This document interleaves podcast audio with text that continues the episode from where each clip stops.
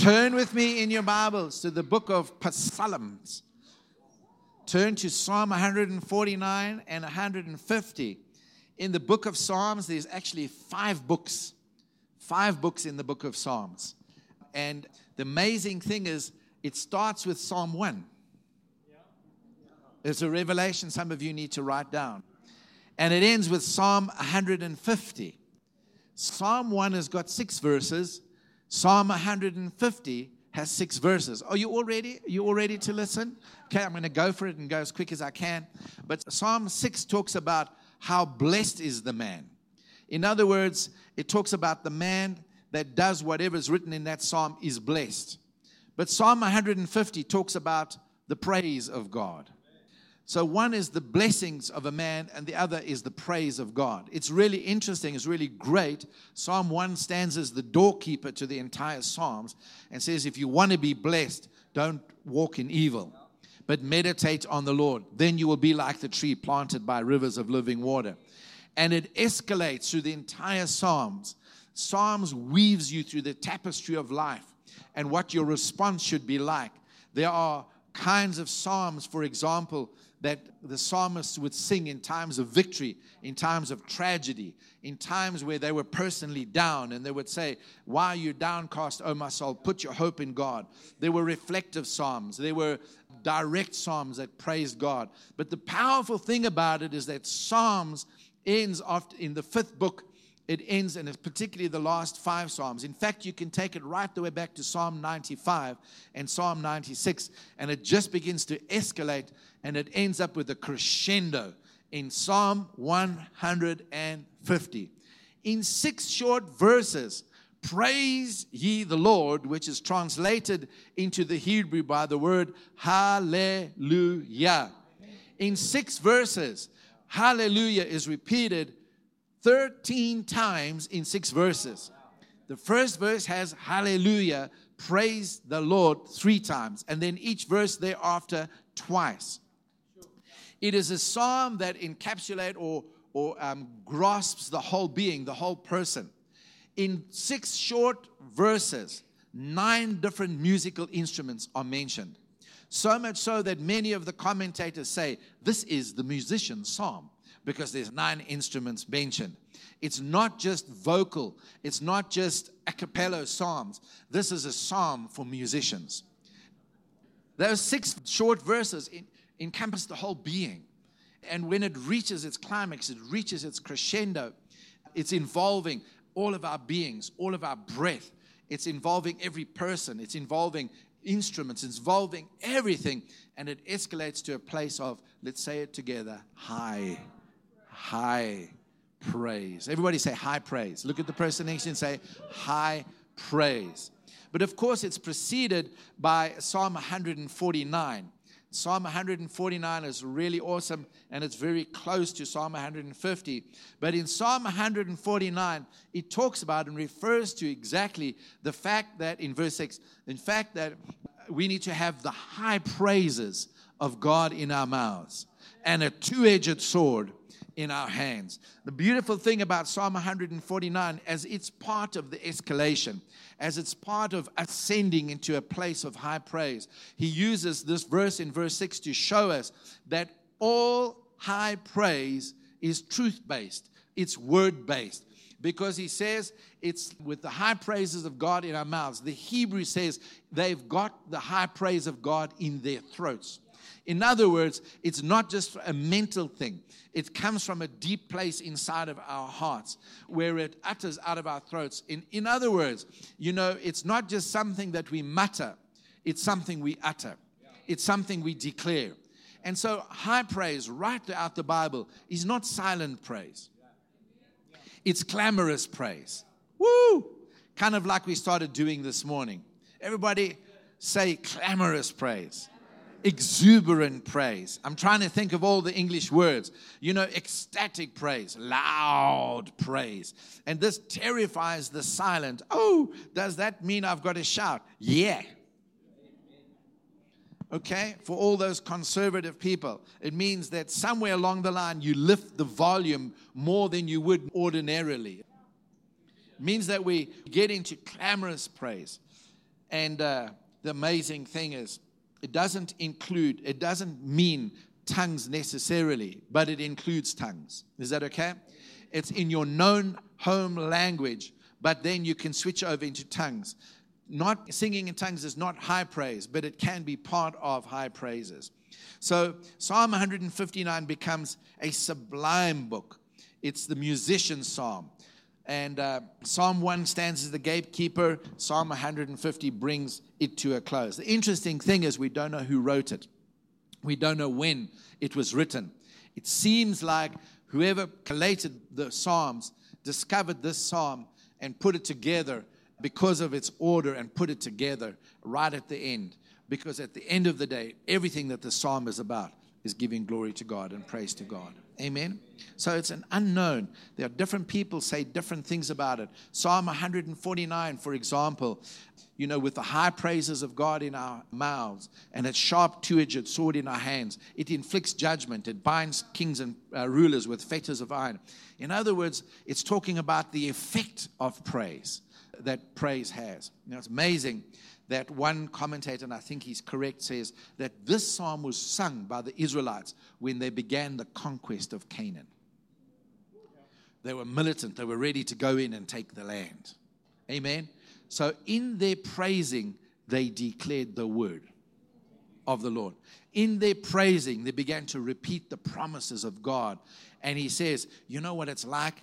It's like we're going into a battle with the high praises of God in our mouths and the two edged sword in our hands, we are assured of victory. Amen. High praise is militant praise. High praise executes judgment on every enemy. And of course, not on people, but on spiritual forces of darkness. And so, high praise is really, really important. So, I just want to break it down. First thing about high praise what is high praise? It's giving praise to God and it's vocalizing, it's verbalizing, it's using a vocabulary. So, the first thing that I want to mention, the first point that I want to mention, it's words of wonder. Words of wonder. Very often, what happens in life, life has a way of jading us, and we lose our wonder of God. Remember when you first got saved? The sky was bluer, the grass was greener, the birds sang sweeter, when you first got saved, you were unleashed on humankind. You wanted to cast out every devil, lay hands on every sick. You wanted to tell everybody the good news about Jesus. Remember that? And then the religious people would tell you that you'll calm down soon enough, and uh, they just wanted you to become like them. You know, and so it's words of wonder. In other words, words that have got deep meaning to you.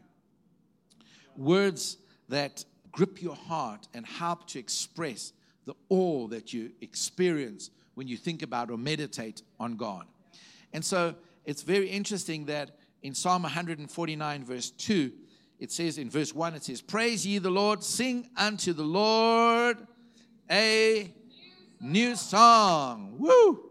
And that's repeated right throughout the Bible. It tells us that in Isaiah 42, Psalm 33, Psalm 96, Revelation 5, and Revelation 14. It talks about, and they sang a new song. Tell the person next to you, I'm ready to hear a new song come out of your mouth. A new song. So, what is the psalmist talking about here? He's talking about the fact that when a new revelation comes, it's time to write down a new song. Amen.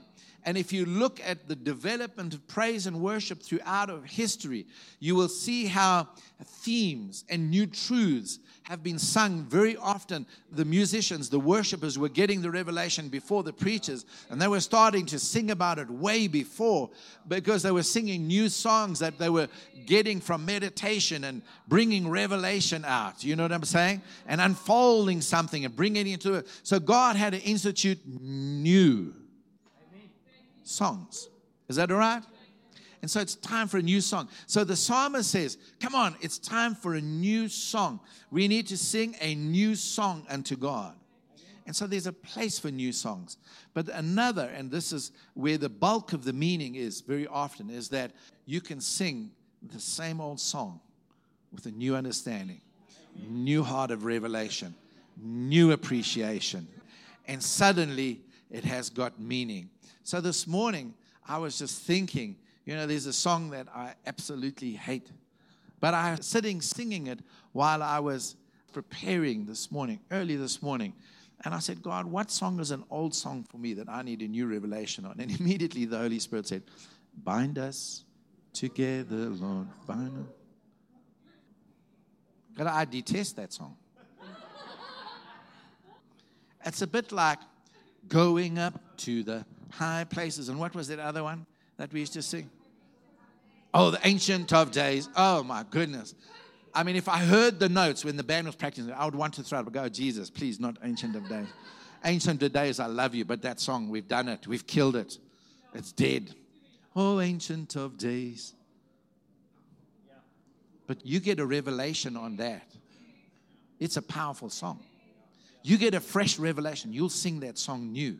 And so, you know, high praise is a new song in the sense that they're words of wonder. In other words, you've recaptured some revelation, some truth, some glory of God, and you're singing that song again as if it's the first time you've ever sung it in your whole lives. Amen. And so, high praises, high praises, with the high praises of God in my mouth. And so, we need to be getting into a place of high praise. So, it's words of wonder. Sing a new song unto the Lord. So it's singing it with new revelation. It's amazing how you can come back to a revelation of God that you've lost, and it just has fresh meaning. All right. Words of truth, second one. Words of truth.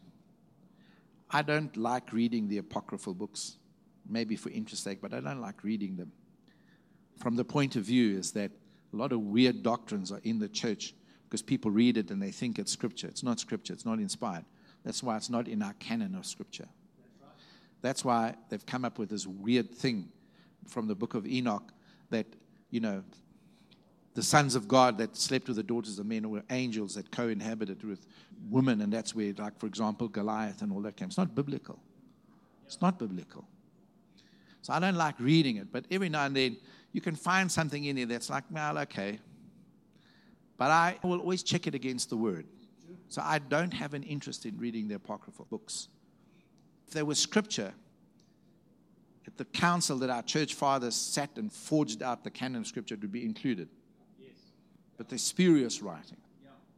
So we don't have them. But there's a book very similar to Ecclesiastes in the apocryphal, and it's called Ecclesiasticus. And in chapter 15 and verse 10, it says this For praise shall be uttered in wisdom, and the Lord will prosper it. Now that's close to scripture, okay, without being scripture. And so, one of the things that needs to happen is when we go into high praise, which is basically the climax of all praise and all worship is high praise. That's where every week the band is attempting to take us um, into a place of high praise where you really engage with God, where you come out of an awareness of yourself into a total awareness of Him, where you move away from self orientation to Christ orientation, where you move off of a self awareness and a self focus into a complete lostness and a God focus. Is that okay? Ruth Ward Heflin used to say this. She used to say, she used to say, Sing until the spirit of praise comes, praise until the spirit of worship comes, worship until the glory falls. And it's that place, it's that place that high praise takes us to. And it's where there's a clarity, where there's a focus, where there's a spirit inspired articulation, and you know you're praising and worshiping by the Spirit. So it's words of truth. So in John chapter 4, verse 24, Jesus spoke to the woman there and he said, Not that mountain, not that mountain. Time is coming because God is looking for worshipers who worship him in what? Spirit and in truth. And so they're words of truth. In other words, they're true words declared about God. In other words, we need to be worshiping him in truth. So you don't say, Oh God, I praise you because you're a wicked, judgmental God. God, you're full of wrath, and I, and I give you glory and praise. You're so stingy and mean. You don't, it's in truth, in line with revelation of God. Is that okay? That's why our doctrines are important. That's why we need to be taught the word because we need to worship Him in spirit and in truth. Hallelujah. And so we worship Him in truth according to the revelation of the word. Very interesting. But remember the parable of the talents.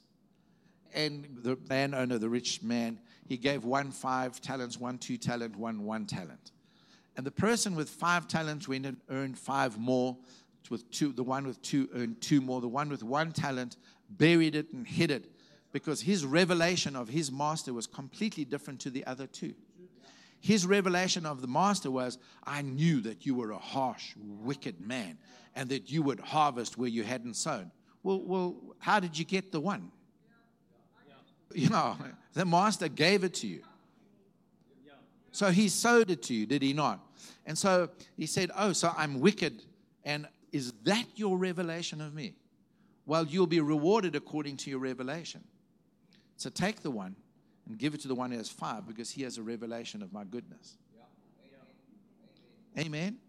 And so our revelation of God is so important, our understanding of Him. And um, so our worship needs to be worshiping in spirit and in truth. That constitutes high praise. Words of faith. Words of faith. High praise is declared words. It's declaration of God. It's speaking back who He is, but they're words of faith. Just by the way, it's really interesting referring back to high praise. One of the American wars, and it may even be the Second World War, because you know there were a lot of Christians fighting in those wars. They came up with a saying that's very close to high praise. They said, Praise the Lord, pass the ammo. Okay, you can laugh. Let's just say it again for those who missed it. Praise the Lord, Pastor ammo, pass the ammo. Praise the Lord, because they realized that no battle will be won without giving glory to God. So they'll say, We will fight, we will do our part. We'll do what we can do. We'll fight, pass the ammunition. But hey, let's get our focus right. Let's praise the Lord. Amen. And so praise the Lord and pass the ammunition. When Nehemiah was rebuilding the wall, they had a trowel in one hand and a sword in the other. They said, We will build and we will defend. We will build and we will defend. God is with us. Is that okay? And there's that element that comes in to high praise, especially when the words of faith.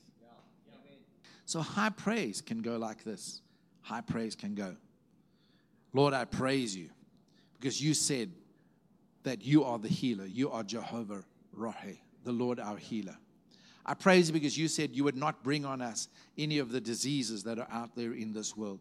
I praise you that SARS virus and coronavirus will not touch us and not be our portion. Father, I declare that you said that one of the benefits of serving you is that you forgive all my sins and you heal all my diseases. So, God, I want to thank you and praise you for all of the benefits. Every one of my sins is forgiven. All of my diseases and ailments are healed. You said in Isaiah 53 that by your stripes I am healed. You said that you bore my griefs and my pains and my sorrows. You said you took them away. By your stripes I am healed. Lord, you repeated it in Matthew 8 17, in 1 Peter chapter 2. So, God, I declare and I give you praise. These are faith words, these are true words, these are words of wonder. I give you high praise. He is the Lord that healeth me. Amen. Amen. High praise is so important in the whole thing of praise. It's not just matter of fact praise. It's not off pat praise. It's not routine praise. It's not religious praise. It's not learned by rote. It's something that comes out of the heart. It's a reflection of truth that has become true to you. And then they become faith words that becomes a sword in your hand as you go. So praise the Lord, past the ammunition. Then they're words of power. Amen. I don't know if you've ever read Psalm 149. Let's have a look from verse 1. Praise ye the Lord, sing to the Lord a new song, and his praise in the congregation of the saints. So, what we're doing is scriptural. Amen. So, where are we to sing praise? In the congregation. So, look at the person next to you, say, Hey, that's you. So, we're singing in the congregation. And then he says, Let Israel rejoice in him that made him. Let the children of Zion be joyful in the king. Let them praise his name in the dance. Woo, woo, woo, woo. So you don't have to say anything. You could just dance, man, dance, dance, dance, and you're praising the Lord, isn't it? Praise him with a timbrel and the harp, for the Lord takes pleasure in his people. Isn't that awesome? Don't ever come in here thinking God's disappointed with you, upset with you, mad with you, angry with you, anything else other than he takes pleasure in his people. He beautifies the meek with salvation. Let the saints be miserable. Let the saints be down. No, let the saints be. Okay, come on, make a joyful. Let me see. Put on your joyful face. Woo-hoo. Happy, happy. Make it joyful. Let the saints be joyful in glory. And this is for those who are not here this morning. Let them sing aloud upon their beds. Repent. Get into church. All right. Let the what? High praises of God be in their mouth and a two-edged sword in their hand. To what? To execute vengeance upon the heathen and punishment upon the people. Now, we remember we said it's not people, it's demonic forces to bind those demonic kings with chains, their nobles with fetters of iron, to execute upon them the judgment written. This honor have all his saints. Woo! God gave you the honor to go into high praise with the high praises of God in your mouth and a sword in your hand and as you're declaring it, those things that stand against you, the chief one, you know, the main one, the king one, you know, the leader demon, you're going to bind them with fetters of iron. Amen. Bars of iron, you're going to bind them. They can't get out of it. You're going to restrict their movement, restrict their activity. Listen, it's the wrong response. So, first of all, you will surprise, shock, and amaze them, you know, uh, or in terror. And so you'll bind the, you'll execute the judgment, the things that were written. In other words, every promise of God, everything God spoke to you, every prophetic word to see it come to pass. Start to declare back if there's any opposition, if there's anything coming against you, you're going to start to bind them. Listen, I don't know about you, but I'm sick and tired of being bound with stuff. I'm sick and tired of being bound with people's opinions, people's criticisms, people's whatever, people's stuff. I'm sick and tired of the devil and demons and anything else. I'm tired of it. But it's good if I get up with the high praises of God in my mouth and I start inflicting the binding. I start executing the judgment because this honor was given to me by Him. But it'll take you to get off of your blessed assurance, to stand and having done all to stand, to open your mouth and let Him fill it with high praises singing unto the Lord. So, words of power, words of power. Paul said to the Corinthian church, he said, I come to you with power. Not just with words, but with power. And what he was saying is, I am going to speak words, but I want you to understand they're not just vain words, they're not just empty words. When I come and speak and address you, then we'll see who these super apostles are because I'm coming to you with power because the kingdom of God is not a matter of speech only, but of power. So come on, if those words have gripped you and they're words of wonder and they are words of truth, they will be words of power. Hallelujah. So there'll be words of power and then there'll be words of faith. Psalm 102, verse 12. This was on the occasion when the Egyptian army tried to rearrest the Israelites, had them cornered against the desert on one side, sea on the other. They began to cry out to God, cry out to Moses. Moses cried out to God. God said to Moses, Moses said to the people, This enemy that you see today, have a good look at them. Have a good look. It's the last time you will see them. You will not see them again. Come on, we need to get to a place. Church, you need to get to a place. I need to get to a place that the enemy that faces me, that pursues me, let me have one more affectionate look at it and declare it's the last time you and I will see each other. You know, it's kind of what Moses said to Pharaoh in the court. It's the last time you see me. Tell you call me to say, let the people go. It's time to stop negotiating, patty caking. It's time to get militant. The greatest way to get militant is with the high praises of God in your mouth, two edged sword in your hand, and say, Listen, suckers, this is the last time. Nah? What did Moses do? he held out the rod of authority all night. That stick that symbolized authority. And basically said, I will hold this thing out until this water parts. I'll hold it out. And that parted water became the destruction of the Egyptian army. And the next morning, when it was all over, Moses got with the men and Miriam got with the women. And they began to sing, Woo, woo. The Lord has triumphed gloriously. The horse and the rider is thrown into the sea. Amen. And we used to sing those songs. And the thing is, they began to sing this song. I want to tell you that was high praise. Amen. It was symbolized by Moses holding that rod of authority, just persistently, consistently through the night and saying, These waters will part, this enemy will be defeated. It's a symbol of high praise and intercession. When Joshua entered into the promised land, they took Jericho. But because of Achan, um, sin came into the camp. When they went to attack Ai, a much smaller fortified city that they should have taken with a few men, they were defeated. And then they discovered what the problem was. They sorted the problem out. They went back to Ai, and Joshua stood with his rod pointed at the city. He's Assegai. He just pointed it at the city. Persistent, continuous, high praise, prayer, intercession, and the city fell. Amen. Come on. It's time for the church to get into high, high, high praise. Hallelujah. So they're words, words of faith. And so it says this in Psalm 102, verse 12. Then they believed his promises and sang his praise. Then they believed his promise and they sang his praise. Then they believed his promise and they sang his praise. Come on, we get it very often reversed. It's like, how did you you?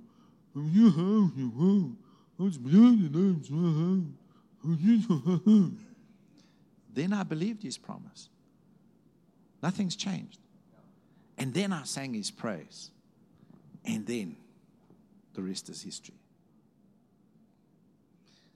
Part of high praise, words of faith means it ain't happened yet, but I believe it will.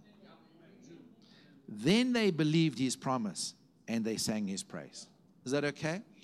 They got it a little bit the wrong way around. God wants us to get it the right way around. I mean, some of you just looking at me like, really? Really, Pastor John? Are you getting something from this? Okay? High praise, high praise, ecstatic praise, exuberant praise, heartfelt praise. Your throat filled with praise to God. Amen. Truthful praise, meaningful praise. You know, it's powerful praise. It's uh, it's faith praise. When you do that, there's a sword in your hands. And God starts to move. God starts to perfect because you're worshiping in wisdom, right? And God starts to honor, and God starts to perfect, and God starts to bring to completion the praise. Listen, the enemy of your soul is dreading this message and dreading the time when you stand up and say, with the high praises of God in my mouth if we can go this route rather than the depression route, if we can go this route then rather than the miserable route. Come on, I said it last week. When you get the sponge against the wall and you push it, praise must come out. That's the right reaction for believers. When I'm under pressure, praise comes out. Last one Isaiah 29 verse 13. I've mixed two different translations, but you can go and have a look at it. It's quoted again in the New Testament. These people praise me with words, but they never really think about me. They have removed their hearts from me. High praise is heartfelt. High praise is a heart that is arrested with the glory of God. High praise is felt praise. High praise is emotional praise. High praise is devotional praise. The high praises of God in my mouth. I am so captured by God. I'm so captured by His truth that when I stand and I praise, it comes from a place inside of me. See, the devil can mess with and people can mess with an intellect. But when there's something that is heartfelt, when something has gripped your heart, that cannot easily persuade you off of it. because it's a conviction, not assent. It's conviction. So it comes from a deep place inside of you, and you can say, You can debate, you can challenge me, you can throw out every scientific reason, but I tell you, I feel it in here. I've been gripped. So the writer says that my soul, my heart has been stirred with a noble theme. Therefore is my tongue like the pen of a ready writer. What he gives to me, I will tell. Amen. And so I think it's 2 Samuel 6. I think it's 2 Chronicles 15 and 16. When David brought the ark back, there was high praise. Michal despised him. She was barren. David said, You ain't seen nothing yet. I, I would be even more foolish, even more exuberant. I'll make even more of a bigger fool of myself to praise my God. Why? Because he was preceding, leading the procession that was bringing back the ark. And you know what they were singing? You know what they were singing? God is good, and his mercies endure. In Second Chronicles, that was First Chronicles, 15 and 2nd. Second Chronicles, chapter 7, with the dedication of the temple and now Solomon, his son, is leading them in the dedication of the temple. And you'll never guess what happens. The glory of God comes in, the fire falls, priests can't stand to perform their duty, and the people go ecstatic, wild. And you know what they sing? The Lord is and is endures forever. In Second Chronicles 20, from verse 20 onwards, when Jehoshaphat and Israel were under threat, and God says through the prophets, point the singers, send Judah first. Go out, let them lead the battle. You'll never guess what they were singing. He is good. And his mercies endureth forever. When they just laid the foundation for the new temple, with Ezra, they decide to get together and, and dedicate the foundation of the building. The young people, the younger generation, they'd never seen, the older generation, were weeping so loud because it was nothing like the old. But the new generation had nothing to compare it with. And they started to praise God so loud because did not God say, The glory of the latter shall be greater than the glory of the former?